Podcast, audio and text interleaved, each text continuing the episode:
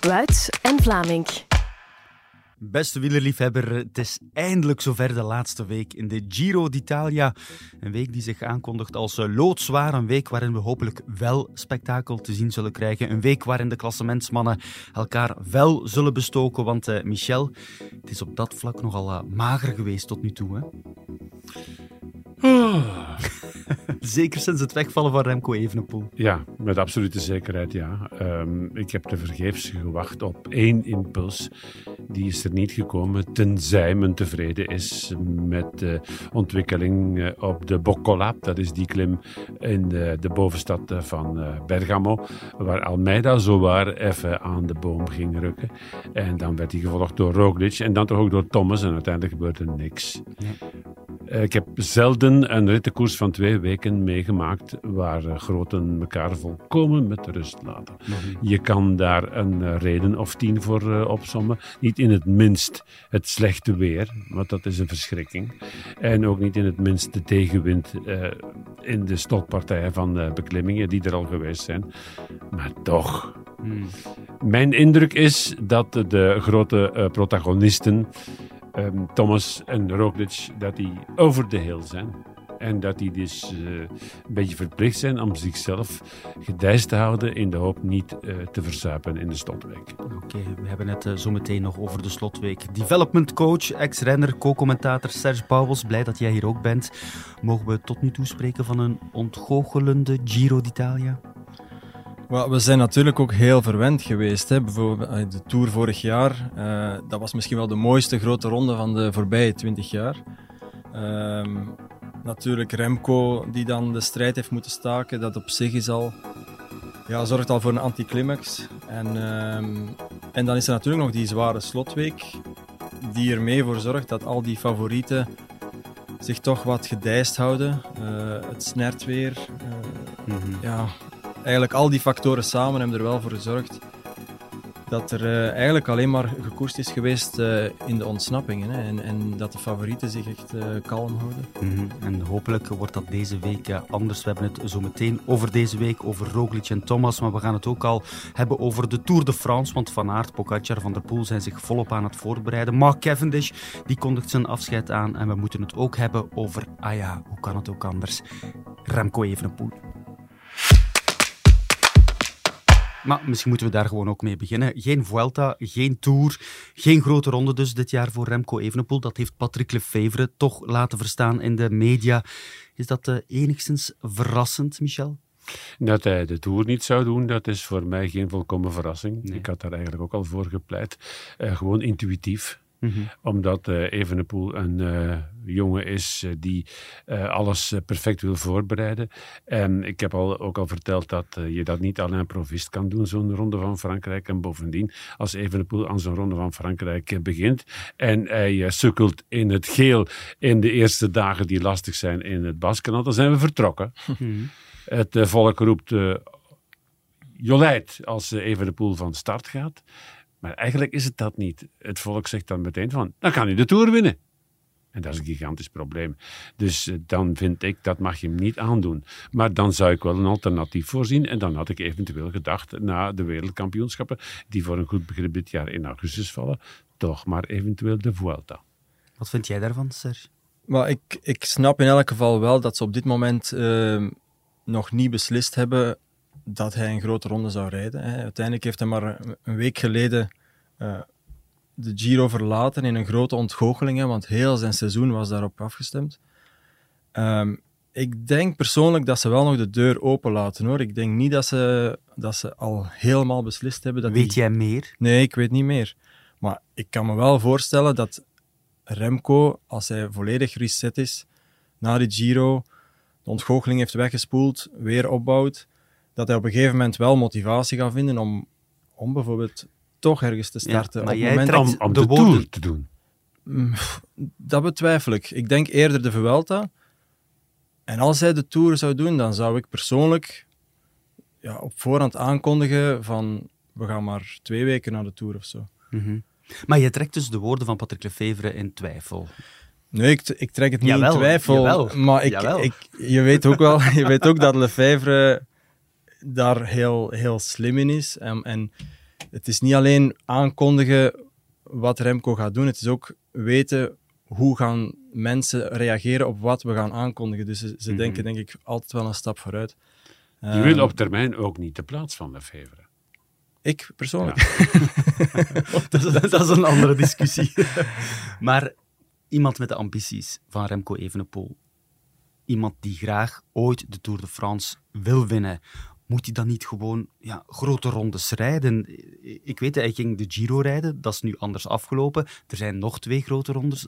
Hij moet er toch eentje uitpikken, want word je niet altijd sterker? Ik heb me dat laten wijsmaken, Jan Bakeland zegt dat ook. Na elke grote ronde, als je die goed uitkomt, word je sterker. Daar word je beter van als renner.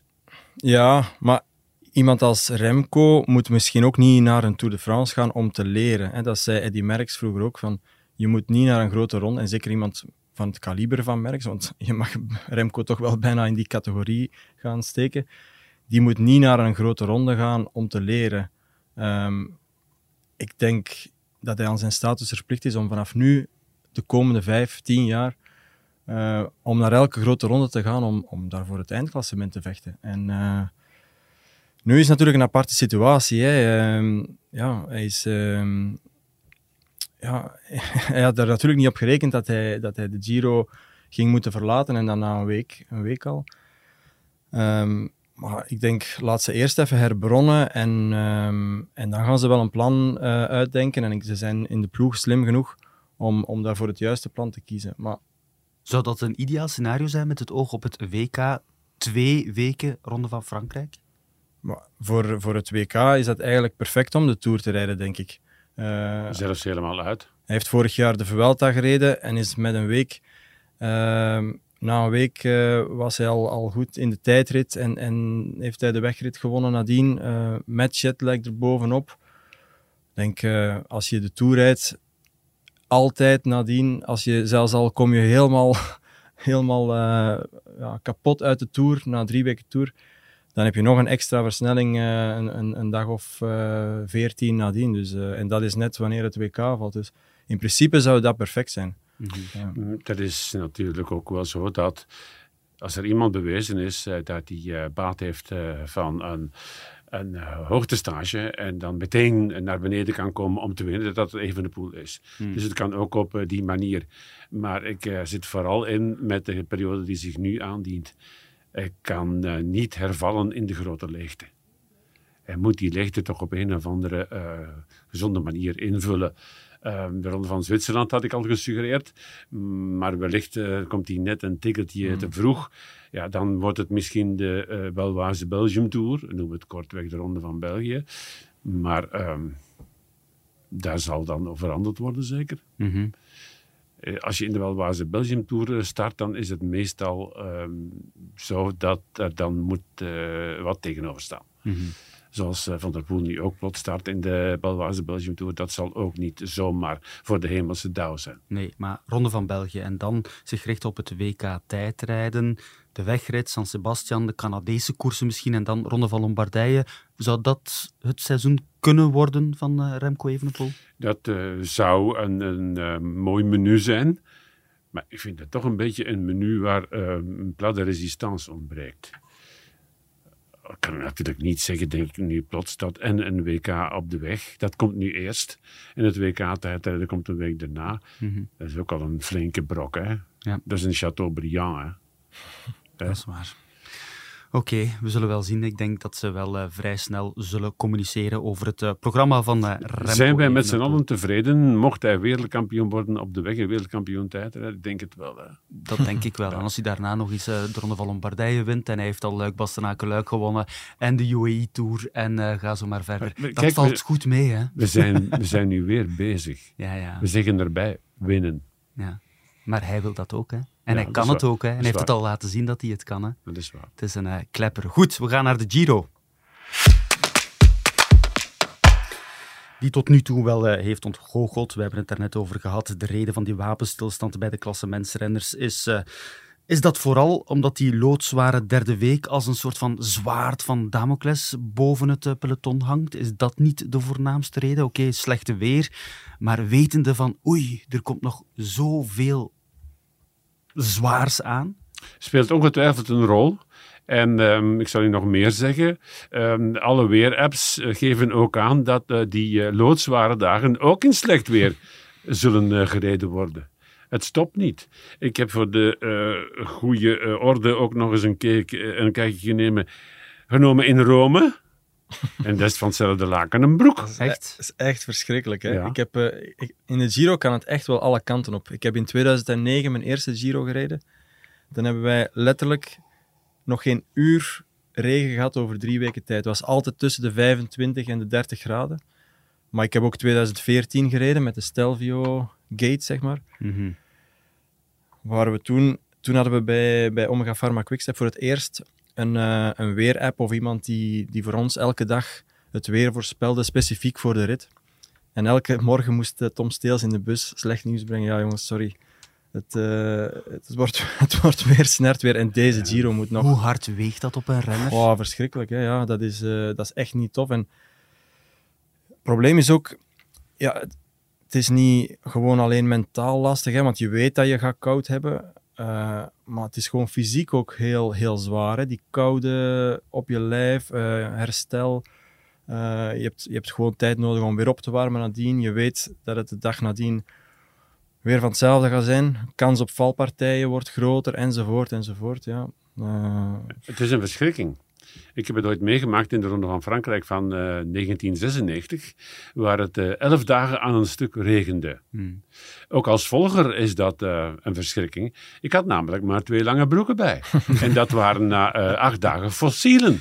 Ja, ja. Er werd ook gezegd dat dat de reden was waarom dat Indurain ja, die, die zou met een kilo overgewicht of zo aan de Tour begonnen zijn. Dus zo. En die, normaal gezien in het, in het, in het goede weer, kon die dat gemakkelijk uh, verliezen. En nu die raakte die extra kilo die kwijt. En, uh... Toen zijn de Iseran de Galibier in één etappe geschrapt. Ja. En uiteindelijk is die etappe herleid tot 46 kilometer ja. op Sestriere, waar Bjarne Ries dan een uh, goed doorbloede show opvoerde. Ja, maar de impact van het uh, slechte weer is groot. Maar is het ook niet als je kijkt naar de samenstelling van de Giro nu dit jaar? Het is wel vaak zo, maar die derde week is nu echt wel zo zwaar, bijzonder zwaar. Moeten ze dat niet beter verdelen? Over de drie weken. Is dat, is dat een goed idee om dat op die manier te doen? Want ja, nu, de voorbije twee weken, zitten toch wel redelijk op slot als je naar de klassementsrenners kijkt. Ja, maar het is wel een tendens. Ja. En die is al een jaar of vijf gaande. Hm. Uh, ik was het uh, na een jaar of twee, drie spuugzat om uh, bijvoorbeeld op zaterdag, de op na laatste dag, een aankomst boven op de Tourmalet te hebben en dan nog eens te proberen om de verplaatsing te maken naar Parijs. En dat is jaar na jaar zo geweest, ook in de Ronde van Frankrijk. Zoveel mogelijk het hoogtepunt naar het eind om de aandacht vast te houden. Tuurlijk. En alsjeblieft geen tussensprinten meer, want tussensprinten die, die, die gaan naar een patroon leiden dat zo afgestompt is. Dat mogen we absoluut niet doen. We moeten alles aan het Ik pleit voor een betere spreiding. Maar alles is afhankelijk, zoals Serge daar ook al uh, kwam te zeggen, van de bezetting. Als je avonturiers hebt met uh, kunnen, met een enorm uh, recuperatievermogen, dan is dat, iets, dan is dat uh, minder belangrijk. Die kunnen dat aan. Een uh, Pogacar en een Vingegaard, die kunnen dat heus wel aan. En de betere ploegen in de Tour starten heus wel beter gestoffeerde teams, die kunnen dat ook aan. Maar in de Giro d'Italia is dat veel minder. Je ziet ook hoe in die tweede week zo'n peloton meteen opsplitst. Met mannen die zeggen van ja, maar wij doen vandaag niet mee. Hè. Wij gaan ons eh, zeer snel in de bus zetten. En mm. anderen die gegroepeerd te blijven rond de roze trui. En dan, ja, dat zijn voor mij de helden van die tweede week. Dat zijn de baroudeurs. Want uiteindelijk, als je uh, even loskijkt van dat klassement, uh, een G, een Healy, een Pinot, die hebben wel voor lekkernij gezorgd, vind Ja. En, je, en, je, kan het ook anders zien. Hè. Uiteindelijk, mocht bijvoorbeeld Remco nu in de Tour zijn, dan hadden we... Oh, nog, sorry, mocht Remco nog altijd in de Giro zijn, dan gingen we hier misschien vandaag gezegd hebben en nu maken we ons op voor nog een spetterende slotweek. Mhm. Want stel dat je dat zwaartepunt van zo'n grote ronde helemaal aan het begin legt, dan zou de koers pas op slot zijn, omdat er dan niets meer te beleven valt. Beetje week zoals de Vuelta vorig jaar. Ja, inderdaad. Um, ik denk, ik denk dat ze het nu wel heel zwaar hebben gemaakt. En natuurlijk hadden ze ook niet gerekend op zoveel uh, slecht weer.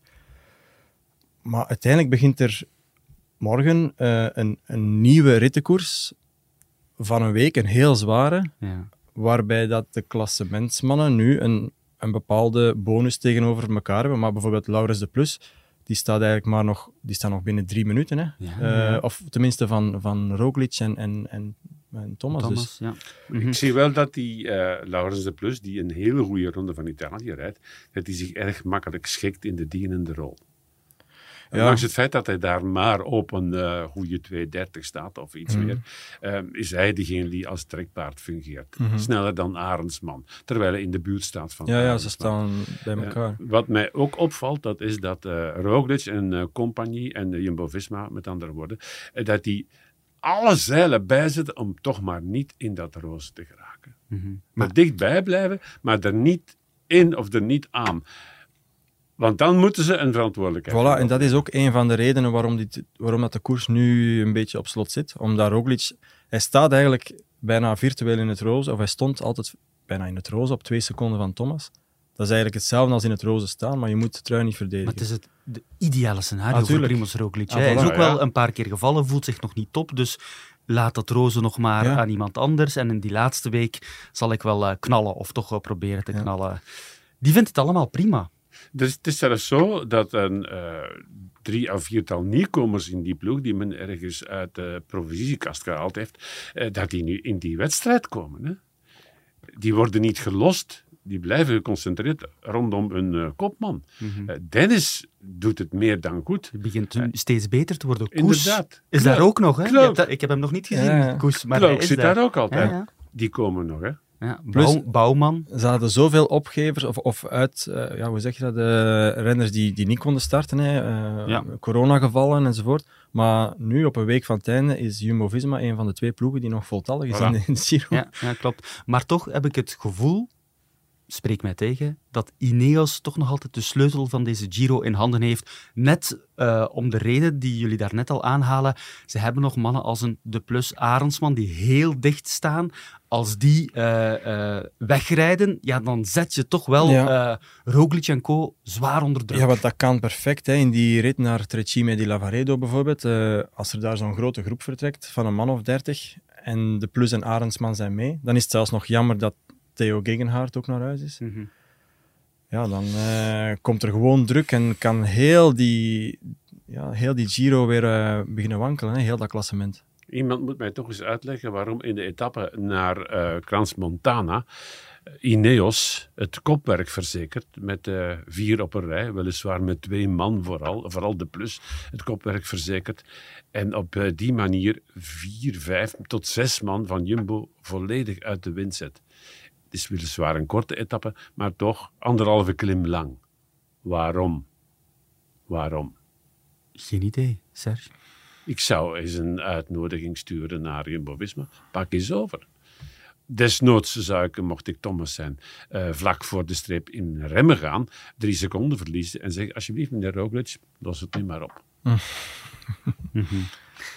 We hebben het al gezegd, de slotweek belooft wel eh, veel moois. Dinsdag, een rit van 203 kilometer, de rit met de aankomst op de Monte Bondone. Ik ben die een, mm, ja, een goede anderhalve maand geleden, twee maanden geleden gaan verkennen. Een lange, eindeloze klim. Dat wordt toch wel een eh, interessante etappe meteen, hè? Vooral omdat die etappe na de rustdag valt. En eh, het verleden heeft ons geleerd. eh, ik denk bijvoorbeeld aan de Tour van 2015, de eerste etappe na de rustdag, toen Froome iedereen in de vernieling reed. ehm, dat zo'n rustdag niet altijd even goed wordt verteerd door eh klassementsrenners. Oké, dit is nu wel de tweede rustdag en renners weten doorgaans wel wat ze op zo'n rustdag moeten doen, maar toch, het is altijd wel gevaarlijk. Ehm, en ehm, net daarom is dat misschien wel een, een ideale etappe om, om iets te proberen. Ehm, maar dan natuurlijk, ja, denk ik wel eerder dat dat zal gebeuren op die slotklim. Niet, niet van ver uiteraard. Nee. Maar gaan de klassementsrenners daar al laten zien wat ze willen doen deze week, Michel? Mijn vrees is dat ze elkaar weer gaan beloeren en belonken. Eh, Mijn vrees is dat ze ondertussen al wel ervaren hebben dat er niet eentje is die er bovenuit steekt. En dat ze dus in diezelfde modus als ze nu bezig zijn, zullen eh, verder ageren. Mm. Eh voorzichtigheidsalva. Die Monton, eh, Monte Bondone is lastig, maar is vooral lang. Heel lang, 26 kilometer, Ja. denk ik. Maar is niet zo eh, waanzinnig stijl. Uh, het is ook een beetje uitkijken hoe de opbouw is. Uh, alle beklimmingen, het is, gaat over 5200 hoogtemeters, zitten geconcentreerd over een afstand van 140 kilometer. Er is betrekkelijk weinig vallei, uh, dus het is nog maar te zien wie kan van betekenis zijn ergens in een vallei als je die vooruit stuurt.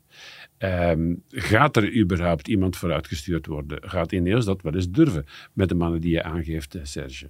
Ja. zijn uh, dat soort types aanwezig in andere ploegen die eventueel een gevaar zouden kunnen zijn voor het uh, peloton?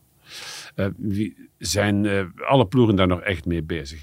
Ik merk bijvoorbeeld dat McNulty van in de eerste week in de weer is om mee te gaan in de eerste ontsnapping. De rit naar Lago Laceno heeft hij zeker vijf, zes keer gebeurd. Ik ben blij voor hem dat, uh, dat hij nu beloond is met een etappewinst. op welke manier kan zo'n McNulty nog van pas zijn voor een Almeida bijvoorbeeld? Dat zijn allemaal vragen die nu morgen op de Bondoni al zullen ingevuld worden. Hoop ik.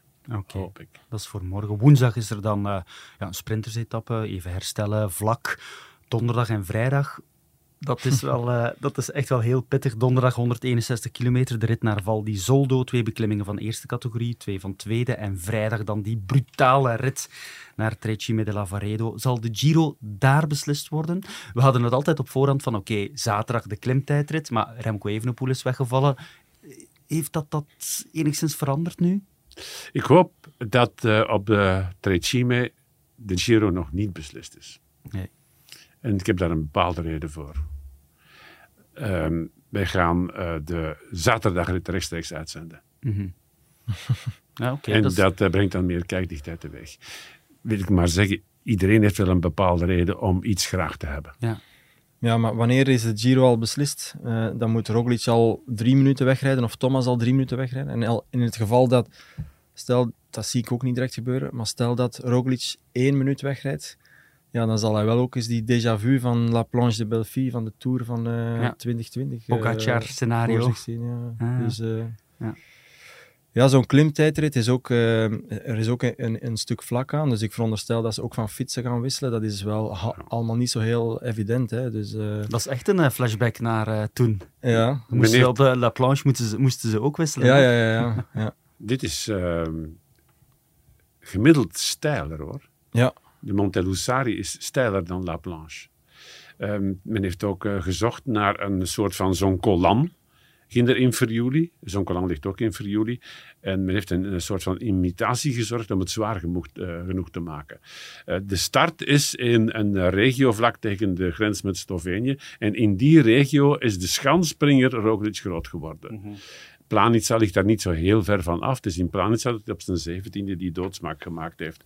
En vanuit die hoek is hij dan op termijn uh, wielrenner geworden. Dus is het nog allemaal Roglic gebonden. Men denkt in de Giro aan alles. Ja. Um, Wel mooi, hè? Het zou, het zou, fantastisch zijn mocht het daar nog niet beslist zijn. En het zou nog mooier zijn mocht bijvoorbeeld ook nog Almeida mee in het spel zitten. En eventueel nog iemand die in de dagen die komen erin slaagt om dicht in het, in het klassement te komen. Oké. Okay. Rome dan, zondag, wordt de ultieme kans voor Mark Cavendish om nog eens een sprint te winnen in de Giro. Want hij stopt op het einde van dit seizoen met koersen, maar ja, de kans is klein dat hij die sprint wint. Want, uh, of niet, Serge? Ik heb hem al een aantal dagen geleden was hij er wel uh, dichtbij, vond ik. Hè. Um, en mm -hmm. het is wel iemand die altijd groeit in een grote ronde. Mm -hmm. Natuurlijk, hij mag niet, maar dat is niet het geval nu, hij mag niet uh, kopje ondergaan. Hè. Er zijn ook al wel grote ronden geweest dat hij ja, dat hij slechter werd. Maar Groeit hij echt of is zijn verval minder groot dan zijn tegenstanders? Maar ik heb bijvoorbeeld geweten in, uh, in 2013, toen won hij wel vijf ritten in de Giro. Toen kwam hij de derde week aan tafel en dan uh, zei hij: um, I've officially lost three kilos in this Giro, zei hij. Dus uh, hij was sinds de start van de Giro nou, drie kilo verloren. Mm. En ja, hij werd toen ja, gewoon ook beter met de dag. Hè. Hij klom ook beter. Mm. Um, Pas op, hij wordt, ik denk ik, vandaag 38. 38, ja. Uiteindelijk doet hij het wel, wel nog goed. Hè. Uh, en ik, als hij straks hopelijk naar de Tour gaat, uh, ik, uh, ik zie het wel gebeuren hoor, dat hij het record van, van Merckx haalt. Je kan veel zeggen over Mark Cavendish, maar het is geen makkelijke jongen. Hè. wat, wat onthoud jij van, van hem? Maar voor zijn ploegmaten was hij, hij was streng, maar het is wel een heel, heel dankbare kopman. Dus- Streng, zeg iets. Hoe- Op welke manier Ja, veel eisen. dat? Bijvoorbeeld eh, ook opnieuw die Giro 2013. Eerste etappe, ik weet niet meer precies waar het was de start, maar hij wou vanaf kilometer nul vooraan zitten. Dus wie niet in de, in de neutralisatie voorin zat van de ploeg, ja, daar, begon, daar begon hij direct naartoe te schreeuwen. Maar dus dan, je maakte wel dat je vooraan zat. En, en, en we hebben heel die eerste rit met heel de ploeg op kop gereden, maar hij maakte het dan ook wel af. En ehm, ja, nog een, mooie anekdote in de, in de Tour van 2016. Toen won hij vier ritten, ging hij op de tweede rustdag naar huis. En eh, ineens stuurde hij een bericht eh, in de WhatsApp-groep. eh, zegt hij, ja, guys, I'm going to leave you tomorrow, but um, can you just come down at 4 o'clock at, the- at the lobby? En ja, dus iedereen kwam om vier uur, alle ploegmaten kwamen om vier uur naar beneden. En dan was er daar zo'n ehm, ja, was daar een man met zo'n eh, koffertje, witte handschoentjes. En had hij voor, één- voor iedereen, voor alle ploegmaten, een, eh, een Rolex bij. Echt? Je hebt het nog Ja. aan. Is Ja. dat eh, de Rolex van eh, Cavendish? Voilà. En eh, gegra- gegraveerd, eh, elk zijn naam Echt? aan de zijkant gegraveerd. Dus eh Powell staat erin. En dan Tour de France 2016. Maar, Het, Ja. is, het is een datejust. dus die kost wel wat geld. Ik denk eh Yachtmaster. Ja, prachtig dat hij dat wel deed. Tour de France 2016. En die had dat allemaal klaar. Hè? Dus er was op voorhand over nagedacht. Goed over nagedacht. Ja. Ja. fantastisch. En toen vertrok hij naar Rio in de hoop om daar de ploegenachtervolging te mogen rijden. waar Zijn grote frustratie Ja, nog altijd. Waar hij dan uiteindelijk niet voor geselecteerd was. Want Ja. Mocht hij toen in de, G in de Tour gebleven zijn, had hij waarschijnlijk op de Champs-Élysées zijn vijfde rit gehaald. Ik draag nu een blootje, zullen we wisselen? Het is ook een mooie horloge. Eh, Michel, wat ga jij onthouden van Mark Cavendish? Eh Milan Sanremo van 2009. Hmm. Eh, toen hij voor, eh, wat mij betreft, de meest charmante ploeg reed die ik ooit zien rijden heb. Een ploeg die gebouwd was op de ruïnes van eh Deutsche Telekom. High Road, of HTC Columbia. Een samenrapsel van eh, jonge mannen, met daar ook nog een Greipel bij, die hij niet kon luchten, en vice versa. En die dan gelukkig uit elkaar gegaan zijn. Maar die Milan Sanremo, dat was eh, wat de sprint betreft, en de voorbereiding van de sprint, eh, een openbaring. Ehm, je had het, de, de tegenstand met eh Hausler en Hussoft, waarbij Hausler de sprint leek aan te trekken voor Hussoft. En Hussoft, om een of andere reden, ik hoop voor hem ingestudeerd, de benen stilhield. Hausler was toen op zijn top en die schoot weg op de Lungomare. Eh niet aankomst op de Via Roma overigens. En ik dacht van, die is weg. Die wint met 10 meter, 15 meter. Er is er nog eentje die het aandurft om daar naartoe te sprinten in zijn eh, eigen gerijde stijl, stijl, met zijn neus eh, bovenop zijn eh, voorwiel, ehm, haast zijn voorwiel likkend. En dan die benadering van 10 meter naar 8 meter, naar 6 meter, naar 4, naar 3 en dan pas op, het, op de streep en dan toch nog winnen. Dat was eh, Hij had al toen eh, twee keer de Scheldeprijs gewonnen. Eh, was ook al eens wereldkampioen in de ploegkoers. Maar dan nog Milan Sanremo winnen bij je eerste beurt. Dat was eh, ja, niet du jamais vu, maar toch wel een geweldig straf. Ehm, en, en bovendien was dat ook een geruststelling voor een commentator. Want door die stijl wist je, we hebben nu een topsprinter die in al die topsprints in die grote rondes een eh, zo eigenwijze stijl heeft dat je die onmiddellijk gaat herkennen. Mhm. Het is een fenomeen. Hè. Als je kijkt eh, naar het huidige peloton, is hij de meest succesvolle renner op dit moment. 161, oh, 161 eh, UCI-zeges, 53 individuele ritzeges in grote rondes, 16 in de Giro, 3 in de Vuelta, 34 in de Tour. In elk van de grote rondes de puntentrui, wereldkampioen in 2011, Milan Sanremo inderdaad, zoals Michel zegt, in 2009, twee keer Kuurne, Brussel-Kuurne, drie keer wereldkampioen in de ploegkoers.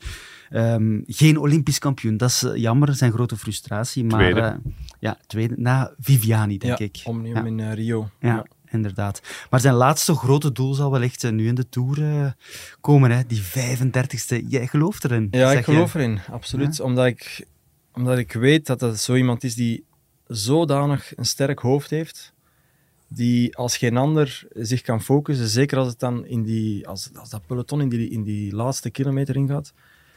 Ah, ik herinner me in Carcassonne twee jaar geleden, ja, hoe, hoe sterk en hoe... hoe ja, Oké, hij had heel die ploeg natuurlijk, die ploeg van Quickstep, die hem natuurlijk heel goed naar voren loodste.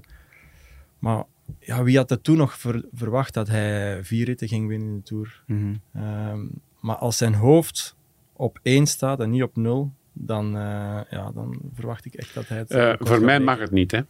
Waarom niet? Omdat Merckx daar nog altijd op één staat. Weliswaar nu naast Cavendish. Dat vind ik al erg genoeg. En Merckx moet op één blijven staan. Merckx heeft mijn jeugd gekleurd en ik wil dat zo houden. Hmm.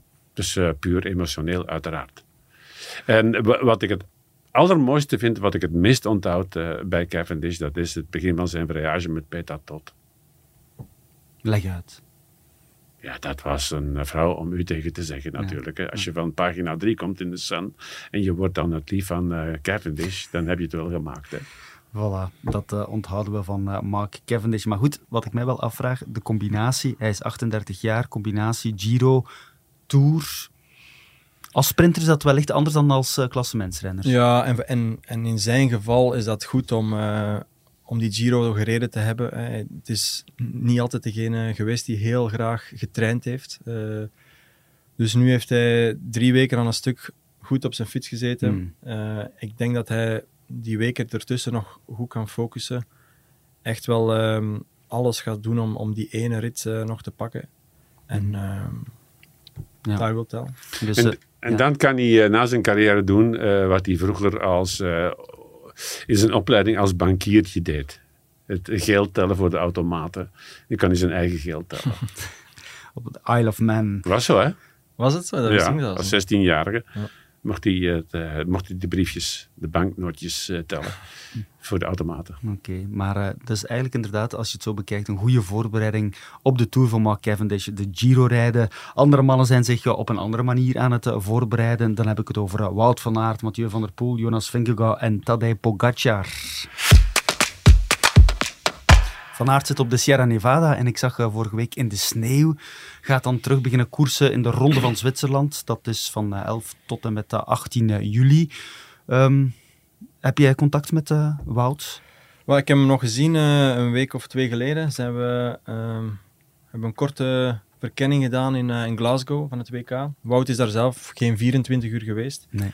Uh, S'avonds ingevlogen en dan s morgens een verkenning gedaan van de tijdrit. Nadien nog uh, in Glasgow zelf is hij geweest op het, uh, op het parcours van de wegrit. Mm -hmm. um, maar hij, um, ja, hij, is zo, hij was allee, heel relaxed eigenlijk. En, hij, ik denk dat hij heel blij was met het parcours, hoe dat het eruit ziet in Glasgow. Ja, wat, wat, heb je, wat heeft hij dan geleerd? Wel, voor die tijdrit is het echt een, een tijdrit voor de jongens met de grote motor. Veel stukken rechtdoor nooit 100% vlak, maar golvend is eigenlijk al meer dan uh, genoeg gezegd. Dus het is zeker niet. Er, zijn, ja, er zitten een aantal hellinkjes in, meer knikjes, zodat dat je wel tot boven kunt doortrekken. Zo, waar je de keuze moet maken van oké, ik, ik geef even iets meer gas tot over de top of ik schakel terug. Dat soort uh, knikjes. Um, en de wegrit is, is, heel apart. Uh, tenminste, die lokale ronde. Hè. Er is eerst een stuk in lijn. Maar die lokale ronde telt 42 bochten. Oh. Je gaat op een gegeven moment een, uh, een parkje in, echt zo haaks rechts omhoog. En na 20 meter ga je dan links uh, weer een haarspelbocht. Maar dat is nu een soort ja, wegje voor voetgangers. Hè. Er staat ook nog een paaltje um, in het midden, dat, daar mogen geen auto's komen. Is het gevaarlijk? Ja, het kan zeker gevaarlijk zijn. Het voordeel is wel dat het asfalt daar grof is in het centrum. Dus er, er is niet echt grote kans op, op slippartijen als het mocht regenen. Maar er zijn gewoon heel veel bochten. En het gevaar zit erin dat dat, ja, dat wordt een self-fulfilling prophecy. Hè. De renners gaan weten dat het gevaarlijk gaat worden. Dus heel die aanloop naar, naar dat plaatselijk parcours, dat wordt chaos tot en met. Je hebt dan nog heel wat um, ja, meubilair op de weg. Uh, een aantal putten in de, in de weg ook uh, richting dat parcours richting die plaatselijke omloop. En, uh, en ja, positionering gaat daar super belangrijk zijn, omdat er nu eenmaal geen plek is uh, op zo'n parcours voor, voor 200 renners. Mm-hmm. Het wordt dus alweer Vlaams. Ja, het wordt... Lotte Kopecky zei, zij was ook mee, ze zei, dit is tien keer erger dan Leuven. Oh. ja, dus het lokale parcours in Leuven, qua techniciteit, uh, maal tien. Mm-hmm. Het is misschien overdreven, maar dan kom je uit bij zoals. Michel zegt, zeer Vlaams. Dus ja. op zich goed voor Team Tuurlijk, Belgium. Ja. Maar um, wat dat wel is, ja, je mag geen pech hebben op dat parcours. Want als je een lekke band hebt, je moet wisselen, dat, dat, als dat peloton, als je dat moet laten passeren, je moet wachten op een ploegauto enzovoort, dan, dan is het chaos, denk ik. Dus moet je je tubes met azijn insmeren. ja, dat werkt. Oké. Dus dat is... Nu, uh, het is het zo, uh, wat Van Aert betreft en Evenepoel, uh, organiseer een WK in Kamstiatka of op de Galapagos. Ze gaan favoriet zijn, hè. Zo is het. Top 5 in de wereld, hè. Ja, dat is zo. Maar het is wel meegenomen uh, dat het een uh, aardje heeft uh, naar onze contraire toe. Dat is altijd fijn. Wout van Aert gaat in de voorbereiding op de Tour de Ronde van Zwitserland rijden. Dat een goede keuze, Michel, om dat te doen? Uh, vooral is afwisselen. Hij heeft de voorbije jaren altijd de uh, Dauphiné uh, gereden. Het is overigens in de Dauphiné dat hij zich geopenbaard heeft als strijdrijder en op een eclatante manier. Maar dat hij dat geëikte pad eens een keertje verlaat, vind ik wel goed. En het zou best kunnen dat die beklimmingen, die typische Zwitserse beklimmingen, die snelwegbeklimmingen noem ik dat, um, lang, breed, niet te stijl, dat die hem wel goed gaan liggen. Ja. Mm -hmm.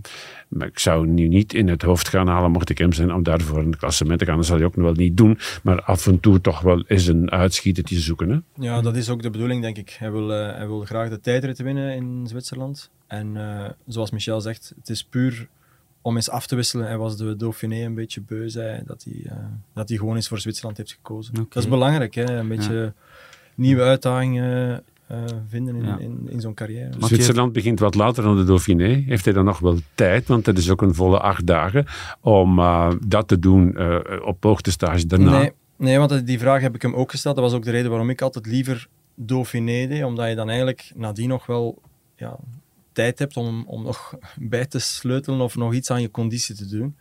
Maar hij gaat nu gewoon, uh, denk ik na Zwitserland, gaat hij gewoon naar huis. En dan rijdt hij het Belgisch kampioenschap. En dan is het bijna, wat is het, uh, dinsdag of zo vertrekken richting de Tour. Dus, ja. uh, 25e is het BK en de ja. 27e vertrekt hij dan richting Bilbao. Ja. Oké. Okay. Mathieu van der Poel die heeft Zwitserland ingeruild voor het Hageland en voor de Ronde van België. Dat was toch wel ja, verrassend, vond ik. Hij rijdt uh, liever uh, hier in, in, in, de buurt. Begrijp je zijn uh, idee of gaat het gewoon... Gaat het, wat is de reden? Ja. Centen. Centen, gewoon geld. Oh, dat zal een uh, rol spelen. Ik neem aan dat hij eerst en vooral voor de inhoud gaat. Maar het is twee keer een uh, organisatie van het huis uh, Golazzo. En Golazzo wil aan die wedstrijden toch wel wat meer uitstraling geven. En dus moet je ook grote namen aan de start krijgen. En als dwars door het Hageland hem niet ligt, dan is er geen enkele koers die hem nog ligt. Hè. Mm. Enfin, hij heeft al bewezen dat hij met San Remo kan winnen, Ronde van Vlaanderen kan winnen tot meermaals toe. Dus dat is allemaal verleden tijd. Dat kan niet allemaal. Dus dan moet hij dwars door het Hageland met verven uh, kunnen afwerken. Hè. Mm -hmm. Ik zal niet zeggen dat hij moet winnen. Hij kan dat ook voor zijn plezier doen. En dan nog met de vingers in de neus uh, naar boven kletsen op de Citadel in Dist. Uh, om daar te winnen. En de Belwaze Belgium Tour schreeuwt, roept om uh, zware, wat uh, grote kalibers aan de start te krijgen. Want anders krijg je daar een wedstrijd waarvoor die ook wel dient om jongeren uh, de kans te geven zich in de kijker te redden. Ik denk maar aan een type Thibaut Nijs. -hmm. Ik heb wel het gevoel dat Van der Poel nu echt zeer gebeten naar de Tour de France zal gaan. Vorig jaar was toch wel een tegenvaller opgegeven in etappe 11. Die combinatie Giro-Tour was, had hij niet zo goed uh, verteerd. Dat lukte niet. Dus uh, verwacht je hem scherp aan de, aan de Tour? Verwacht je hem uh, met ambitie om de gele trui te dragen? Dat zou dan moeten gebeuren in, in die eerste week. En ja, ik denk zo, die ritten in het Baskeland zijn wel zwaar, maar ik denk dat dat wel nog moet lukken voor, voor Van der Poel. In die rittenkoersen is het zo, vooral in de grote ronde van Frankrijk, dat die zware ritten nooit zo zwaar opgegeten worden als ze voorgeschoteld worden. Mm -hmm. Doorgaans is het wat lonken, wat kijken, wat milder doen en dan een uh, beslissing uh, afdwingen op uh, de slotklim. Mm -hmm. Nu we de voorbereiding van bepaalde renners aan het bespreken zijn, kom ik natuurlijk bij Pogacar en Vingegaard terecht. Pogacar, ja, die is nog volop aan het herstellen. Um, niet ideaal, geen fiets op, uh, op, op de weg, wel in zijn keuken, maar uh, ja, wat moeten we daarvan vinden? Want die lijkt dat allemaal wel oké okay te vinden als je het ziet op sociale media. Ja, ik, ik heb gehoord dat hij wel mee vertrokken is naar uh, de Sierra Nevada. Hm. Dus hij is wel mee op hoogte. Ik denk dat hij ook wel op de rollen al veel fietst. Ik, ik zie nog niet echt een probleem. Ik denk dat het wel goed komt met Pogacar. Uiteindelijk is het nog uh, een, wat is het, een kleine zes weken of zo tot de Tour. Het is zo'n zo, zo'n supertalent. Ja, ja. Laat, Hem, uh, laat hem drie weken skiën en hij, hij zou ook de Tour als topfavoriet kunnen starten. Daar hoop ik op. Daar hoop ik op. um, we zijn nu al wel 22, kan dat? Ja. 22 eh, mei. Dat doet mij dan altijd denken aan de periode waarop de pensioenen uitgekeerd worden. En wil ik maar zeggen, van, het, het, verder, het vordert zeer snel. Het vordert zeer snel. En dan, uh, ja, dan, dan komt die tour toch al redelijk dicht. Dan begin ik toch niet te panikeren, maar toch zo'n beetje aan betaan te worden. Ja, maar... Want ik hoop hem op zijn best te zien in ja. de tour. Ja, hij moet ook wel op zijn best zijn, hè, want het is wel direct uh, ja, in, in Baskeland. Uh, het, het, is niet stevig. dat er een, een, een, rustige aanloop is mm. of een proloog met dan uh, vijf vlakke ritten of zo. Dat is niet het geval. Dus, ja. dan nog het Centraal Massief na een dag of zeven. Dus, mm -hmm. Mannen als een Van Aert, Van der Poel, Pogacar, daar, daar vangen we af en toe wel iets van op. Maar Vingegaard, de winnaar van vorig jaar, stilte. Waar is die? Ja, maar is dat ook niet omdat hij niet op social media zit of zo? Ja, ja, ja, ja. ja. Ja, maar zo was het eigenlijk vroeger ook. Hè. Uh, nogmaals, met die social media ja, zien we alles en, en weten we alles. Hè. Dat is ook iets wat, we, wat, ik merk bij, mijn, bij de jonge renners, hè, de, de juniores. Vorige week op, op stage geweest met hen in, in de Vogezen. Daar wordt alleen maar over wattages gesproken en over Strava-segmenten. Die jongeren die pluizen uit wanneer Jumbo-Visma of Quickstep een, uh, een testdag doen in Spanje met, uh, met hun renners op, op stage. En dan gaan ze die segmenten analyseren van alle renners en kijken hoeveel watt per kilogram dat ze Die jonge gasten? Ja, ja, ja, dat doen ze, absoluut. Dat is echt... Uh, ja, er is enorm veel kopieergedrag. Om maar te hmm. zeggen, dat heeft wel heel veel veranderd. Hè. Die, die social media en, en Strava. En Vingegaard doet daar denk ik allemaal niet zo aan mee. En die, uh, die volgt zijn eigen weg. En, maar die zal ook sowieso wel klaar zijn. Het enige dat we weten is dat hij de Dauphiné rijdt. Ja. Vingegaard of Vingegaard heeft maar één medium en dat is zijn echtgenote. En dat is goed zo. En zij regelt eigenlijk alles hè, voor hem. En hij vindt dat allemaal prima. Goed. En daar wordt hij zen van. Daar wordt hij zen van. Goed, heren, we gaan ons opmaken voor een laatste Giro-week. Een week met hopelijk veel spektakel en spanning. Michel, merci. Serge, merci. U bedankt ook uh, om uh, alweer te luisteren. Heel graag tot de volgende keer. Ciao. Wuits en Vlaming.